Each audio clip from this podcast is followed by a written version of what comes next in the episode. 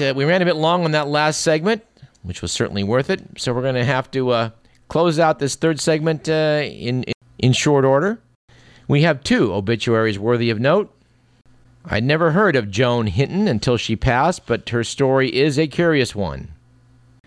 As a young woman during World War II, Joan Hinton worked on the Manhattan Project. But after the bomb was used twice in the Japanese, she was heartsick, and in 1948 she left the U.S. for China to join the revolutionary brigades of Mao Zedong. Joan Hinton was born in Chicago and grew up in Vermont, but she died at age 88 last week in Beijing. Her father had invented the jungle gym. Her mother had founded a progressive Putney school where students learned to milk cows and were encouraged to study what they liked.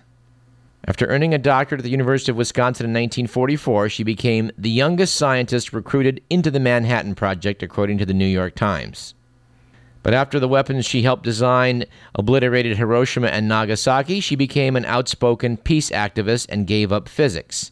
In 1948, she left the U.S. for what she thought would be a two year visit to China. She was to remain there for the rest of her life as a devoted follower of Mao Zedong. With her husband, Erwin Engst, an American dairy cattle expert, she designed and built continuous flow milk pasteurizers and other farm machinery.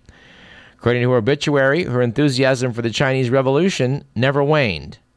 She said two years ago, Of course, I was 100% behind everything that happened in the Cultural Revolution.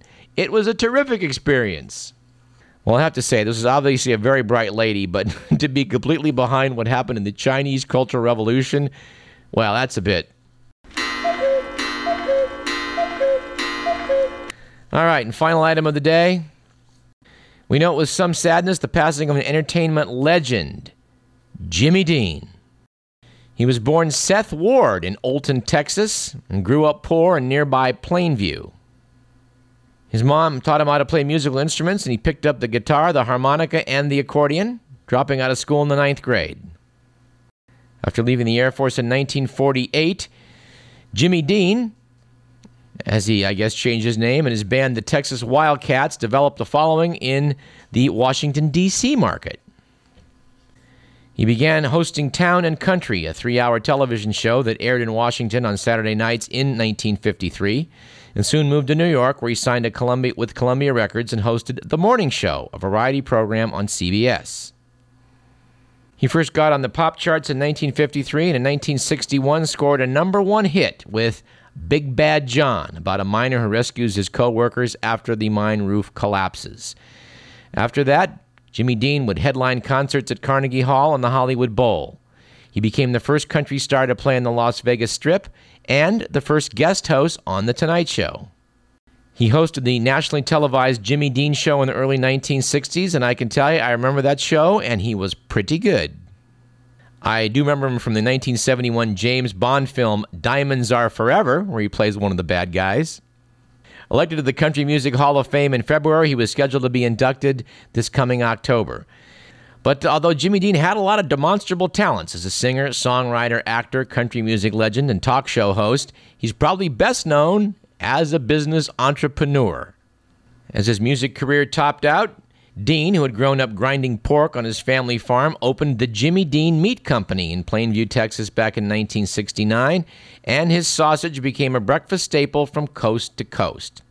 Well, it's funny, I saw an ad for Jimmy Dean sausage uh, about a week or, week or two ago and thought, is Jimmy Dean still alive? And the answer at the time was yes. He actually sold the company off to Sara Lee in 1984, and by the early 1990s, his fortune was estimated at $75 million. Jimmy Dean died on his 200 acre estate in Virginia, having vowed never to get old and broke like other musicians he'd known. No one, he used to say, is going to play a benefit for Jimmy Dean. And as it turned out, no one would have to. Big John. Big John. Every morning at the mine, you could see him arrive. He stood six foot six and weighed 245, kind of broad at the shoulder and narrow at the hip. And everybody knew you didn't give no lip to Big John. Big John. Our heartfelt thanks go to General Chuck Yeager for spending so much time speaking with us, and we even have a little more in the can for some future discussions. This program was produced by Edward McMillan. John called home. Have a happy and safe 4th of July, and we'll see you next week at the same time. I'm Douglas Everett. You've been listening to shy, and if Radio you spoke at Parallax. all, You just said hi to Big John. Somebody said he came from New Orleans, where he got in a fight over a Cajun queen, and a crashing blow from a huge right hand sent a Louisiana fella to the promised land. Big John. Big John, Big John. Big Bad John. Big John. Then came the day at the bottom of the mine when a timber cracked and men started crying. Miners were praying and hearts beat fast.